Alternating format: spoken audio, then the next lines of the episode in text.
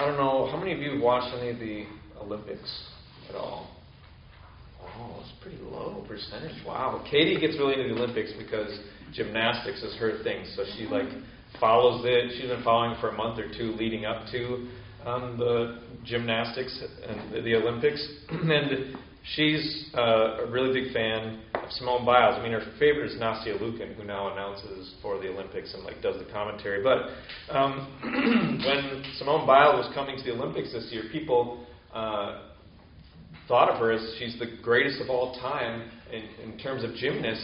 And some people even say she's the greatest athlete of all time, not just gymnast. And so people expected um, that she was going to you know, break all these uh, records in terms of how many people hold medals. She was going to win gold in all these events, going to help Team USA go get gold. And she was even by some seen as the face of the uh, 2020, to- well, it was the 2020, you know, got postponed year, the 2020 Tokyo Olympics because people like Usain Bolt and Michael Phelps are no longer competing. So it's like, okay, like Simone Biles like the face of it. But only a little way into the gymnastic competition, um, Biles was consulting with her doctor, the team physician that was there, um, and then she kind of goes off and leaves the stadium, and then comes back and she's like in her warm up gear, and it's like, well, there's more things you have to do, but she, everyone's wondering, okay, what's happening with her? Is like some sort of she getting injury, some sort of physical issue, um, but she, it was thought, okay, we don't know if she's going to compete. Um, she's not finishing this event. Which events will she finish? Because she had qualified for a lot of them.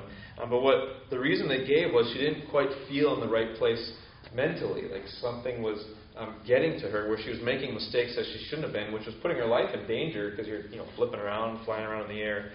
And so as I thought about this, I was thinking, you know, which which one was harder? Which do you think was harder? Was it harder to spend years of your life and with determination and perseverance and focus, in, you know, in the gym. You know, she's been preparing for these Olympics for well, usually four years, but this was five years of preparing for these Olympics. So, was that harder to, with all that diligence and determination and practice, to get the spot in the Olympics, or was the decision not to compete in the spot she was given harder? What, what did it take for her to say no to competing? And she had to accept She had to accept her inability, her limits, her, her weakness in that moment.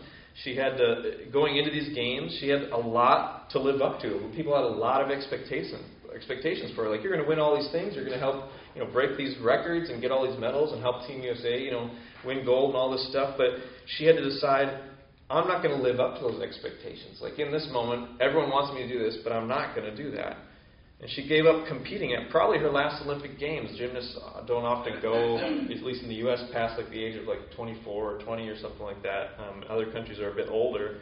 Um, but she gave up setting records. She had to accept possibly losing her image. I mean, is she the greatest of all time? If she's not able to compete, it's like, oh, you can push through, you know, some, you know, uh, negative mindsets or some uh, like your anxiety. Like, haven't you trained for this? You're the greatest of all time. Why couldn't you couldn't you do this? And so we may ask, which was harder? Did it take more courage, strength, determination to get to those games? Or did it take more courage, strength, and determination to say, I'm going to step out and I'm going to let other people step in for me and I'm not going to compete? So, which one? She's, she's the GOAT, the greatest of all time. Which one makes her great? Which one makes her the greatest of all time? And today, as we finish up this section of the Gospel according to Luke, um, we're going to see people wrestling with greatness and status and what, where does that come from? And you can think of Luke as being divided into four main sections, and if you um, think of it as kind of like four acts in a play, uh, the first act was surrounding Jesus' birth and his early childhood years, and then the next act was him be, coming into ministry, being jo- baptized by John the Baptist.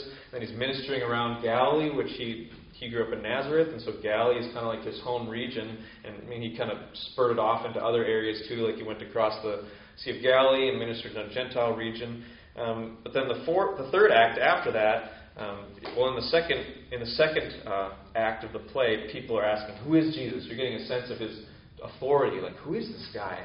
And then finally, he brings his disciples to that confession of, "Who do you say I am?" And then there's this passage we're having today after that. And then starting in chapter 9, verse 51, it says, Jesus set his face to go to Jerusalem. So no longer in Galilee.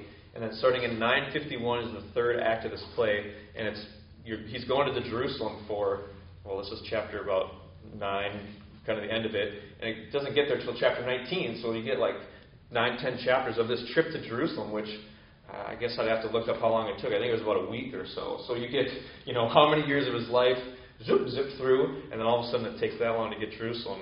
And then the final act is when he uh, is in Jerusalem for that last week of his life before his death and resurrection. And then we see his death and resurrection in that last fourth act. And this week, the curtain is going to close on the second act. His ministry in Galilee, people figuring out who is this guy.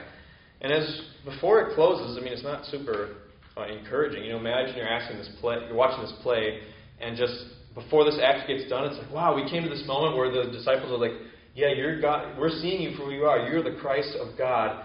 And then it's like that'd be a great spot to, you know, put the curtain and then let's open it back up and like what are they doing now? But it actually ends with the disciples failing in several areas. So we see the disciples still figuring out uh, what what does it look like to follow a Messiah like this, a King like this, the, how Jesus is um, says he's going to his life is going to go because he says the path I'm on is one of suffering, de- rejection, and death.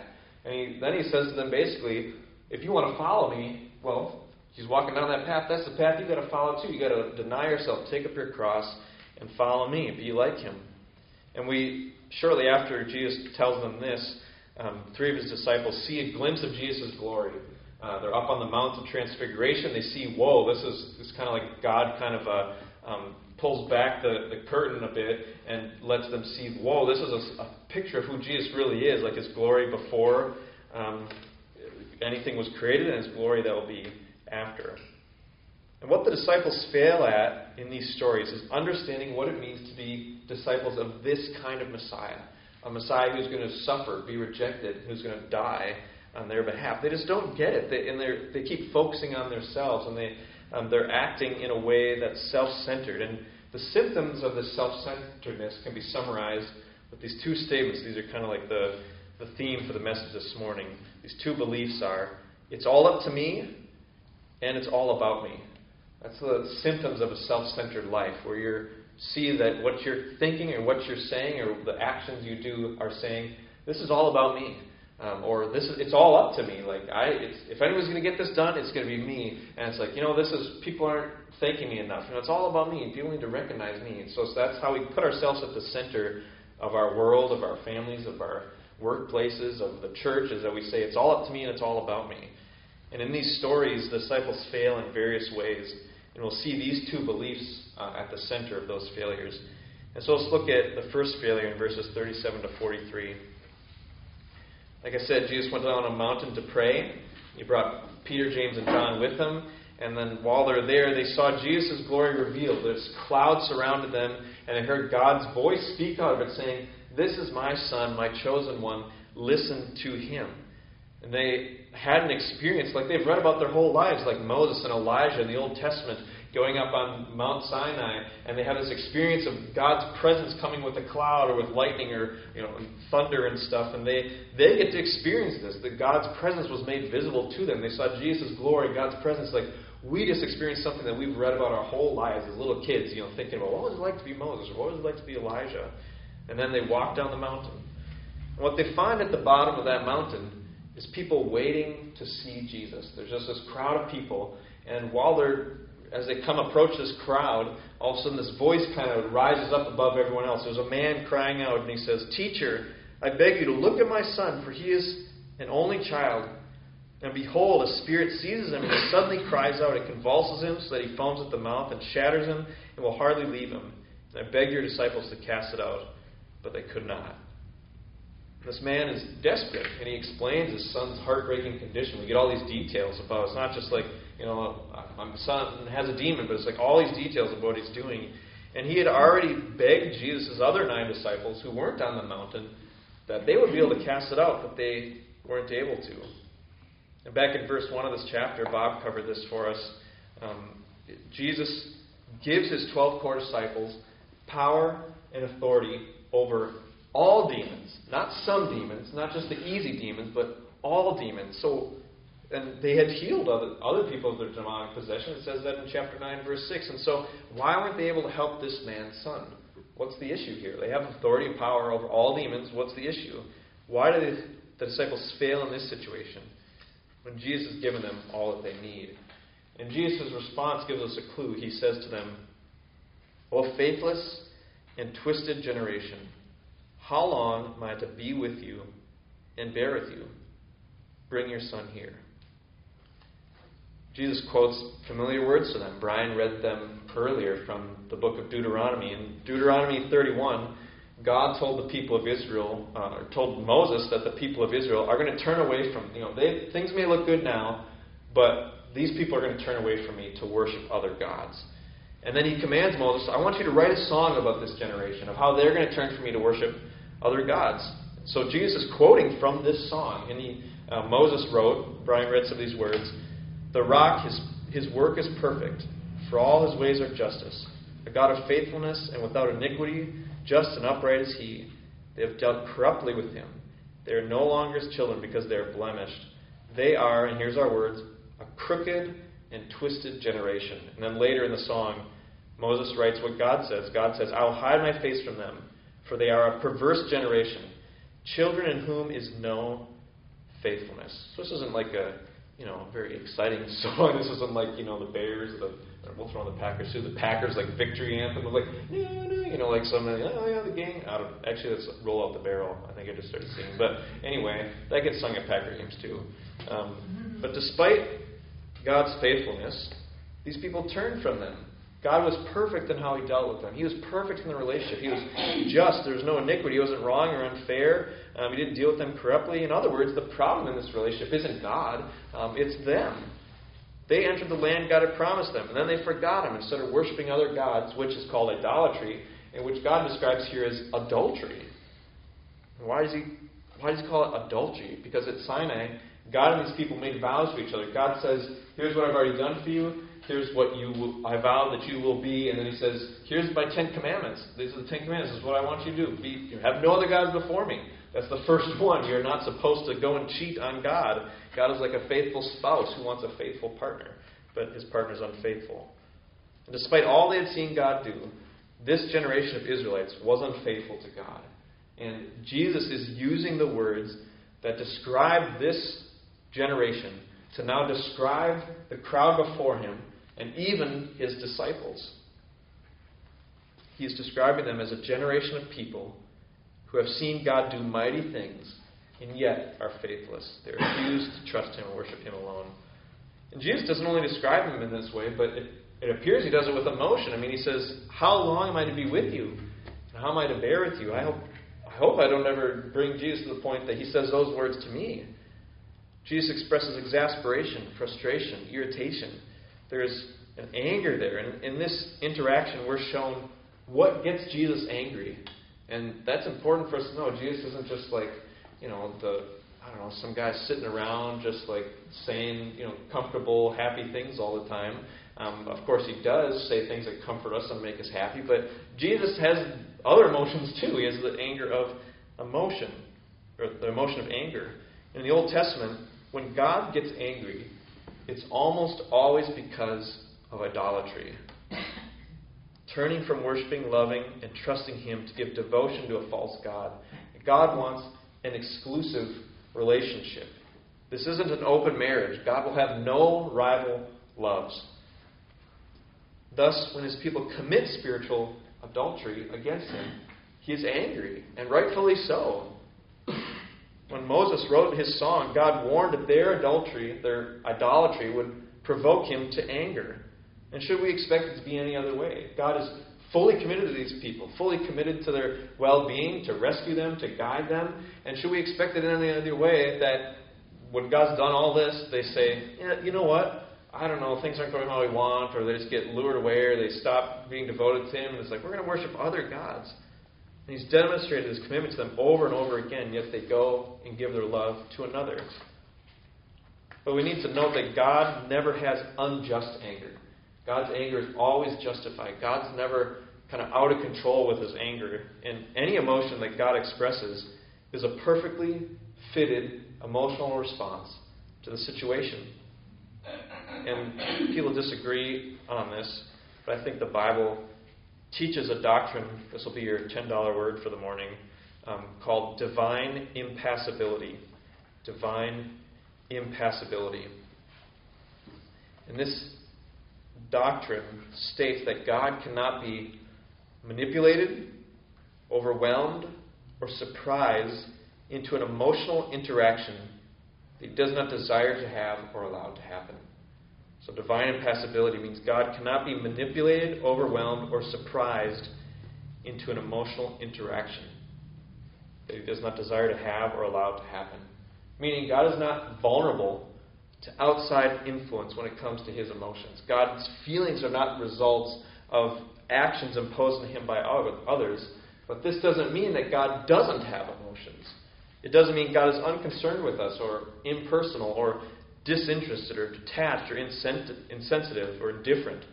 It doesn't mean he's unable or unwilling to empathize with human pain and grief.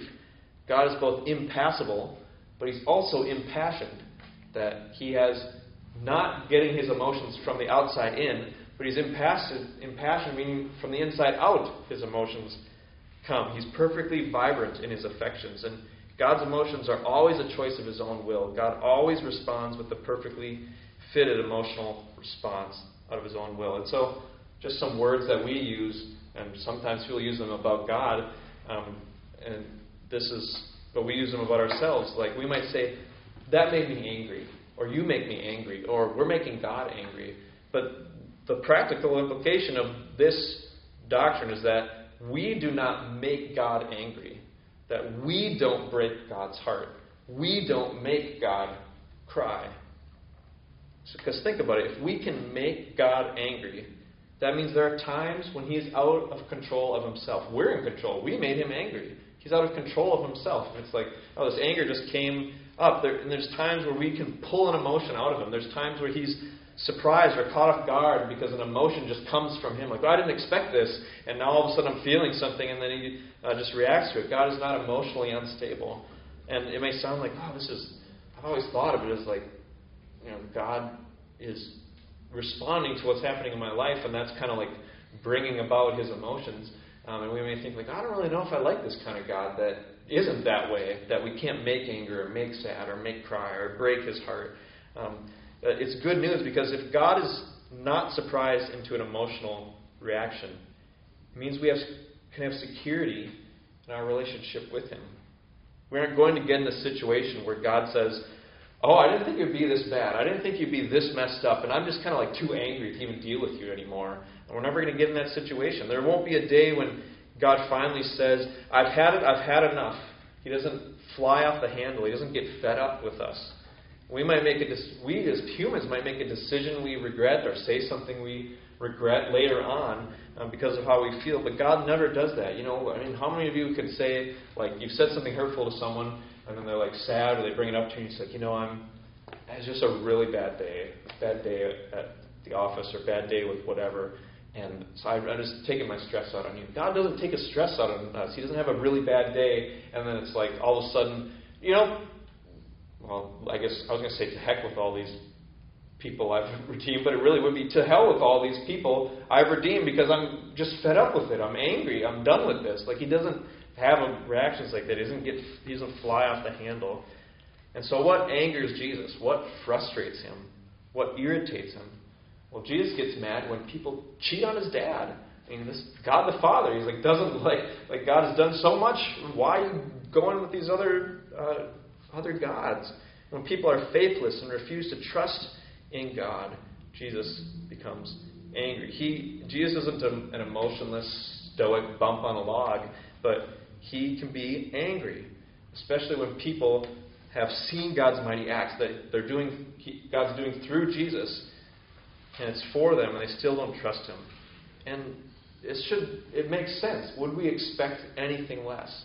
Should we not expect Jesus to become angry when he sees people cheating on his Father, like committing spiritual adultery? We wouldn't want him to be indifferent to that.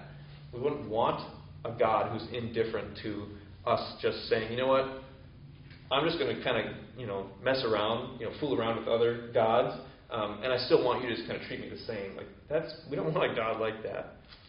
And so why does this matter? And this is kind of like a long aside, but I felt like it was important because as I was re- working on this passage, I'm like, huh, that's kind of tough. that's tough to deal with and work through. That's not really the picture of Jesus we want. Maybe we want him to be angry at people who've hurt us. We surely don't want him to be angry with us, especially the disciples, if we call ourselves disciples. But it tells us that emotions themselves are not sinful. Ephesians 4:26 says, "Be angry and do not sin." And Jesus was sinless. And so his anger here is an expression of sinless human anger. And it tells us that we too can be angry and not sin. And I've realized, I'll just say it publicly now, like anger is probably the number one emotion I, I struggle with. Maybe for others it's fear, maybe for, there's other things. And I've had to come to grips with that. I feel like anger, you know, somebody like struggles with fear or sadness, um, people move towards them. It's like, oh, like you're afraid. You want to comfort them, make them feel safe. When someone struggles with anger, it's like a, oh, you, know, you need to calm down or get some therapy or like, you know, just go cool off. It's like people don't move towards people with anger. And I've had to come to grips with, you know what, anger, God expresses anger over the right things. And so if I'm expressing anger over the right things, then I'm reflecting God, what God is like. And I need to be careful I'm not expressing anger over the wrong things. And so it's something um, Jesus shows us what we should be angry about. And it's a way to express what God is like. And Jesus puts godly human passion about the right things on display. He's angered when people refuse to trust his Father, who is perfectly trustworthy and has demonstrated that trustworthiness. And second, this story teaches us about grace. Jesus gets mad with his disciples, but he doesn't abandon them. He doesn't say, okay, let's get a new batch in here. Like these guys, they don't, they just don't get it. These disciples fail over and over and over again, but Jesus doesn't give up on them. He doesn't break relationship with them. He may express anger, he may rebuke them, but he doesn't abandon them or give up on them. And Jesus' assessment of his disciples is honest and serious. He calls them faithless and twisted. And I mean, the whole history of the Bible, we see that the people who are the leaders and the patriarch of our faith, I mean, Abraham, Jacob, and David, these are people who all have moments of being faithless and twisted. And so we ask ourselves, aren't we in the same condition? How often do we fail to trust in God when He has proven Himself trustworthy over and over and over again? And the harshness of Jesus' assessment of our condition, too, only brings us to be even more impressed with His love and with His grace. Jesus' words show how much we need God's forgiveness, His mercy, His grace, His patience, His love. And Jesus, the reality is, He died for faithless and twisted people. If we weren't faithless and twisted, there'd be no point in sending Jesus. All you would need was a, you know, a written note that said, hey, be more faithful and less twisted, and then we can just get our own act together. But Jesus came to die for people who are faithless and twisted. And this story puts the abundant love and grace of God on display. He remained committed to Israel, even though they are faithless and twisted. And Jesus remains committed to us despite our constant unfaithfulness. And yet he doesn't take our lack of faith lightly. To be committed to us doesn't mean he ignores how we're being faithless and twisted. It means he doesn't break the relationship because of that. That's what grace is. So back to the disciples. We were talking a bit about this on Thursday night. Uh, so it's a shout out to Larry. Remember, I said you could have shout out, so there it is. uh, Larry said something that really helped me in understanding this. Um, we were discussing how Jesus responds differently to different people. And to the people who are hurt and humble, Jesus is very gracious, very open, very welcoming, um, very compassionate and kind and tender. But he often responds to religious leaders with anger and rebuke. And why is that? Why does he respond to them in that way? What's you know they have needs too. Like they're they might even be doing the things they're doing because they're hurting. But he, the reason is because they thought they're better than everyone else. So Jesus deals with them harshly, sternly, and seriously. And so why does he respond to his disciples in this way here? And the thing Larry had shared was that, well, it seemed he responds to the religious leaders in this way because they're better than everyone else. And I was like, oh, that's what's happening in this passage. He treats them like the religious leaders who are acting like they're better than everyone else. And he they're acting like it's all up to me and it's all about me. So he calls them faithless. That's what when, when it's all about when it's all up to me that we're being faithless, not trusting God. And twisted, I wouldn't say this is like a one to one definition, but you know, we get all twisted when we make it all about us, that we come just start looking at ourselves. Um, Martin Luther talked about it as like we're curved in on ourselves. It's like we're just looking at ourselves. We need to start looking up. And in this moment, um, they're not doing those things. They show themselves to be faithless and twisted because they've taken their eyes off God, who's the one who has the power to drive out the demons. And so, why couldn't they drive out this demon? It's like, well, you've been given the right, like Bob talked about, you've given the right and the authority, but they've lost the power. It's like, we're supposed to be able to do this, but what are they looking to? It appears they're turning, looking to themselves. And when Jesus does cast out this demon, verse 43 says that all were astonished at the majesty of God. And that same majesty of God was available to the disciples, but they relied on themselves instead of God. And so we may think just one question for yourselves with whose ability do you assess the situation in front of you, yours or God's? With whose ability do you assess the situation in front of you, yours or God's? When we assess with our ability, we'll always fall short. I can't do this. Or we'll think we can, and then we'll find out we can't. But when we assess with God's majesty, anything is possible. God says, with man, this is impossible. With God, all things are possible. This brings us to our next section. And the rest of them are, are shorter than that one. In verses, uh, the second part of verse 43 to 45, uh, people are, as people are still marveling at what Jesus did in this miracle, Jesus predicts his death. Verse 44 says, Let these words sink into your ears. The Son of Man is about to be delivered into the hands of men. But they did not understand this saying, and it was concealed from them so that they might not perceive it, and they were afraid to ask him about this saying. So, as people are marveling at the majesty of God, because what Jesus just did, he like his disciples are close to him. He's like, I want you, to, I want this to sink into your ears. He warns his disciples that the marveling will cease, the applause will stop, the crowds will dissipate, and the people who seem pro Jesus now, in the end, will be nowhere to be found. He warns this isn't going to last. A bunch of these people are fair weather fans. That it's not always going to be like this. He, want, he says, I want these words to sink into you. I'm going to suffer, be rejected, and die. But the disciples fail to understand. And their failure to understand this is key to why they fail in the next two stories. So, verse 46 says this, um, and it, in the Greek, there's an and here. So it shows how closely these are connected. So it's like, he, he says this, they don't understand it. And then verse 46, and an argument arose among them as to which of them was the greatest. And this shows that they have a lot to learn when it comes to following this kind of king. Jesus is going to deny himself. He's going to take up his cross. He's going to be rejected. He's going to suffer. He's going to die. And he says, All want to come after me need to do that as well. But what are the disciples concerned about? He just tells them, I'm going to suffer, be rejected, and die. And then they're like, somehow they're talking about, well, who's who's better of us? Who's the greatest of us? Like, okay, we're getting this, you know, people are marveling at the majesty of God. Isn't this amazing? Like, we're going to go into Jerusalem, and people are just going to be like so happy we're there. And it's like, yeah, but which kind of what's the pecking order when we get there? Like, who's going to be Jesus' right hand man or or woman or whatever? It's the twelve talking. Um, what we see is that they're trying to climb a ladder. It's like they have this ladder ahead of them. Okay, Jesus at the top, but who's going to be on the next rung? They're like pushing each other and kind of you know jostling for position. And Jesus knows what he's thinking, so he takes his child, brings the child next to him.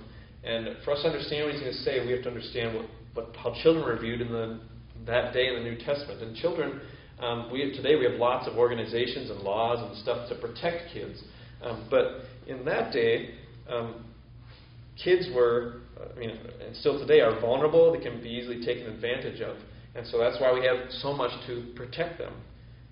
But in the first century, children were often thought of as disposable. If a child was the wrong gender or had something like wrong with them physically or you know, health wise, they might just be abandoned, like put out in the elements to die. And in the first century, children had no power, no rights, no status. They were those of humble estate, insignificant, weak, small, dependent.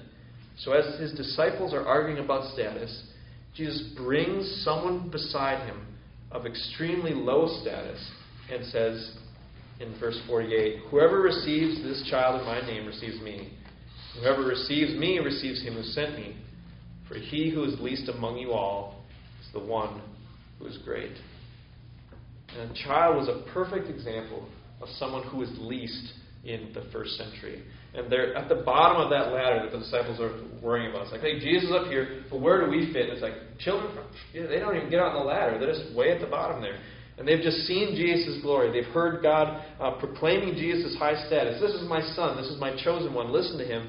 But Jesus, oh, even though he's of high status, uh, the highest status of all, does not refuse to associate with the lowly and the least. In fact, that's who he's come for. Jesus says, um, Whoever receives me receives him who sent me. And for whom did God send Jesus? Who, the person who sent him, God sent him. And whoever receives me receives him who sent me. And did God send Jesus to seek and save the powerful? To seek and save the greatest? To seek and save the influential, the famous, the rich? No, as we've seen in Luke 4, Jesus came proclaiming the good news to the poor, to set the captives and oppressed free, to bring sight to the blind, people who have been pushed down, who have been pushed out. Jesus has good news for them. He associates with tax collectors and lepers and Gentiles and well known sinners, people of low status. And many of those who are of high status, the religious leaders, are questioning him. They're um, arguing with him. They're challenging him. And they eventually will reject him, Jesus says. And in fact, people may like Jesus now, honoring him as one who is high status. Like, look, the majesty of God comes from this guy. People are seeing him as a great prophet, or maybe he's one of the prophets of old who's risen. But in the end, Jesus is going to be one who has low status in the world's eyes. He's going to be taken as a criminal out to a small hill. He's going to be stripped of his clothes. He's going to carry his own crossbeam out there. He's going to be put up for everyone to see. Look, this is what happens when you mess with Rome. Like, do not mess with Rome. And so, I mean, can you just imagine yourself, like, being naked, hanging there? You can't do anything. Like, this is like the lowest you can get. Those with high status in the Jewish world will reject Jesus and have him put to death. And what will the disciple will the disciples still want to be his followers then? Like you guys are all worried about status, climbing this ladder. You think ladder, you think I'm at the top? What are you going to do? I'm telling you what my road is going to be like. I'm going to suffer, be rejected, and die. A shameful death. Jesus says to receive or welcome people of low status, such as children. You need to receive those people. You don't push people out because of their status.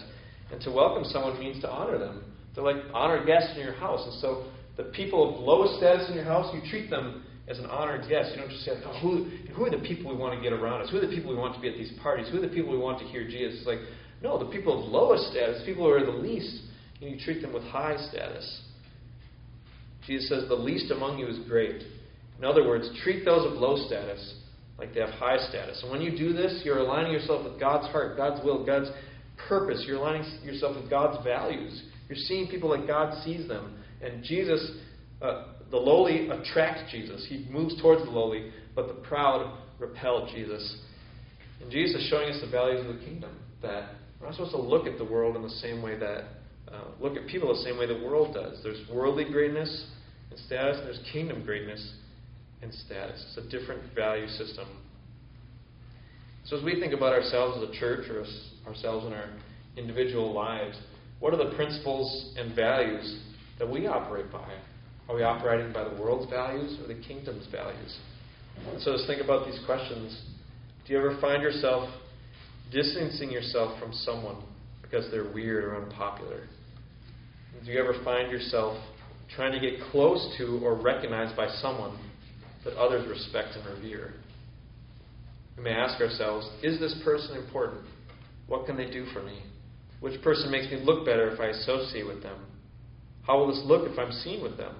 Who can get me ahead? And I think all of us do this to some degree without even knowing it. We're drawn toward people who are easy for us to relate to, and we're repelled by people who are difficult. We tend to operate in transactional ways. We consider what the payoff is for us, what, and we make it all about us. And thank God that Jesus doesn't treat us in that same way, that He didn't look at us and say, What can these people do for me? But it was more like, Here's what I'm going to do for you. He doesn't look at it that way. And just on Friday, I was working at Dunkin' Donuts, and a lady, um, just as a demonstration of what how this works out in my life, this lady started talking to me, um, and I was kind of like, I'm not really like getting totally what she was saying, and I was like trying. I wasn't there to talk to people. I was there to work on a sermon, and in all those moments, it's like, well, what is this job really about? It's about people. And if it's like, you know, a sorry person in need, I'm too busy working on my sermon for God. It's like, it doesn't make any sense. And as I'm like listening to her, I'm like, ah, I, I don't even think she's totally going to get anything I even say. It just didn't seem like things were clicking for her totally.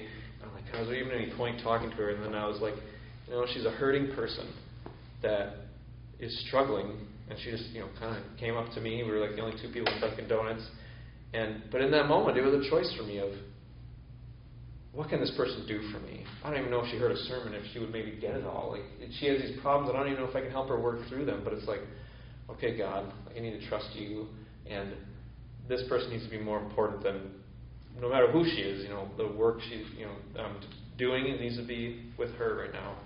So I hope that's clear. I just thought of that as I was talking now. I didn't have planned to say that, but it was like that. That in that situation, I was struggling with this. In the last story 49 and 50, we see a continued concern with status. Verse 29 tells us that one of Jesus' disciples responds to what he's saying about greatness. It says, John answered, Master, we saw someone casting out demons in your name. We tried to stop him, but he, because he does not follow with us. And the issue of status is John's complaint here uh, about this exorcist he witnessed. This guy uh, doesn't have the right to do what he's doing. Going back to what uh, Bob said about Jesus gave him the authority, which is the right to do it, and the power, which is the ability to do it. And this guy doesn't have the right to do it. Like we see him casting out demons. Jesus, stop him. We're the only ones with the right to do this thing, the only ones with authority. But the reality is, Jesus had given uh, the disciples authority to cast out demons um, from the man's son earlier in the story, but they lack the power because they're relying on themselves. And now this other exorcist he has the ability, he has the power to cast out demons, but they're saying he doesn't have the right. Go stop him. And they're like, you know, he's not in the in crowd here. And what's interesting is that the exorcist, this other person is succeeding where the disciples failed. And John wants, let's set up some clear boundaries now. They had their ladder of status, and it's like, wait, wait, wait. It's only if you're in this boundary, in this group, that you can do that stuff, guy. You know, you know, calm down. Get back to, you know, doing whatever you're doing before. But Jesus says, do not stop him, for the one who is not against you is for you. Jesus has no interest in playing these games.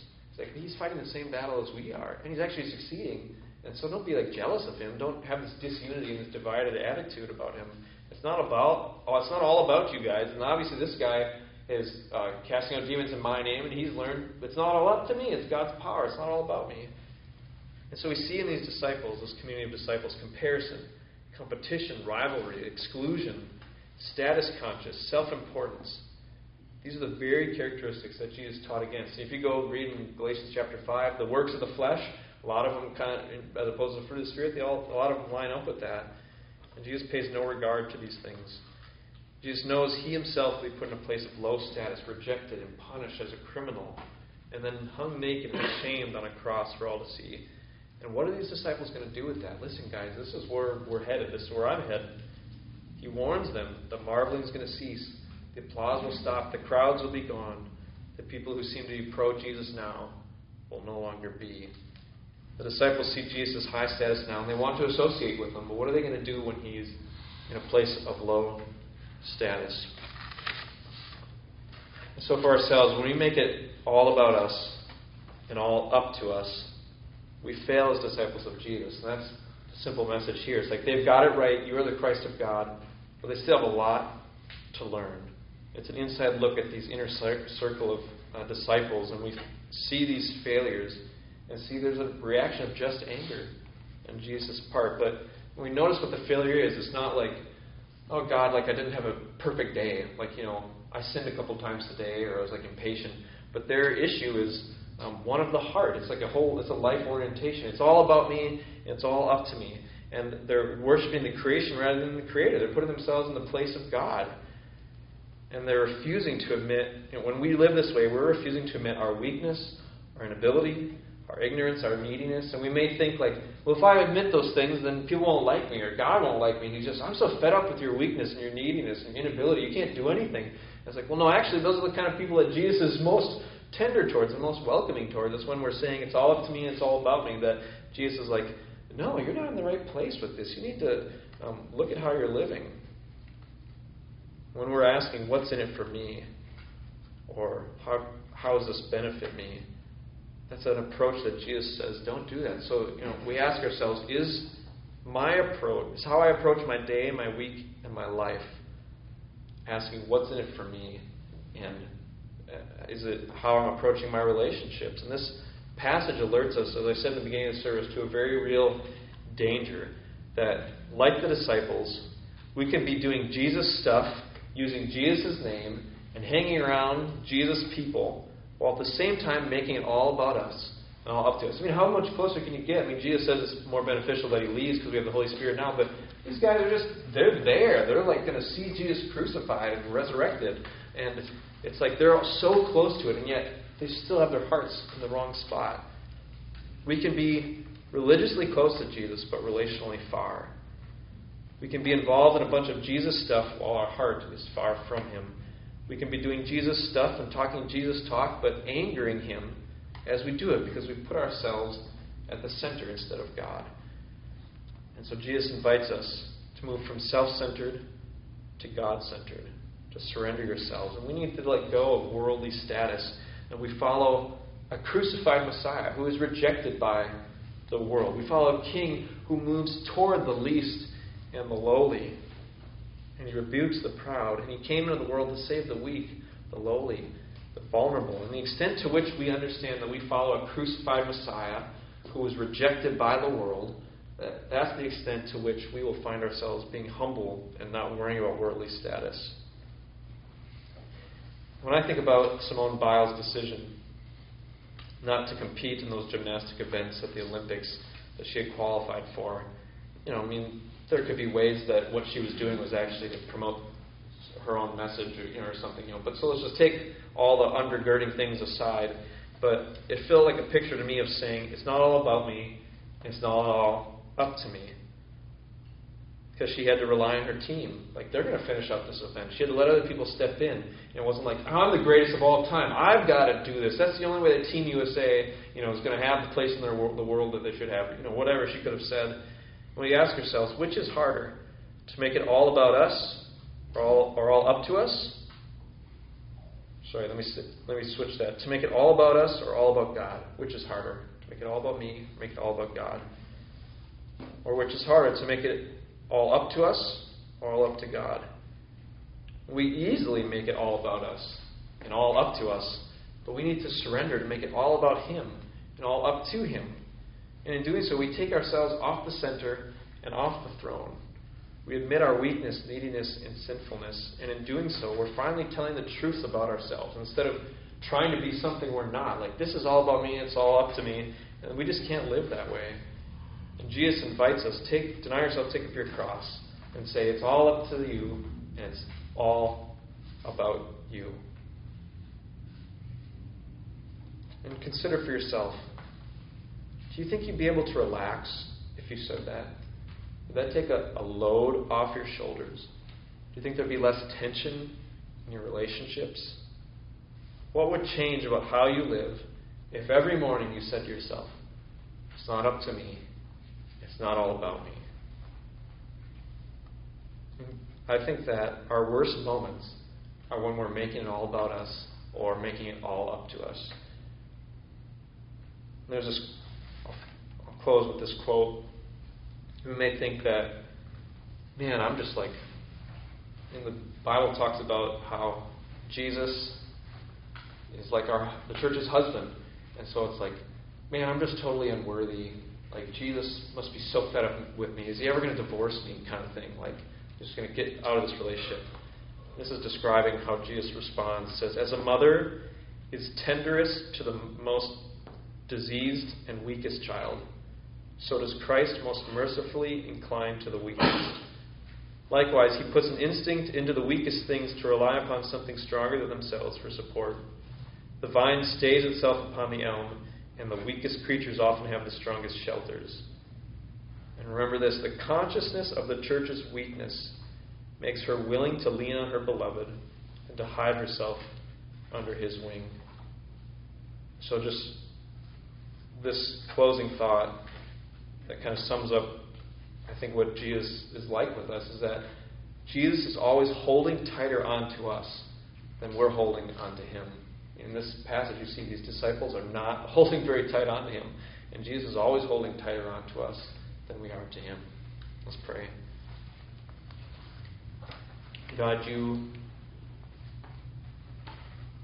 You're faithful when we're not. And thank you for being that way, that we can trust in you, your stability, your steadfastness. Your son's name we pray. Amen.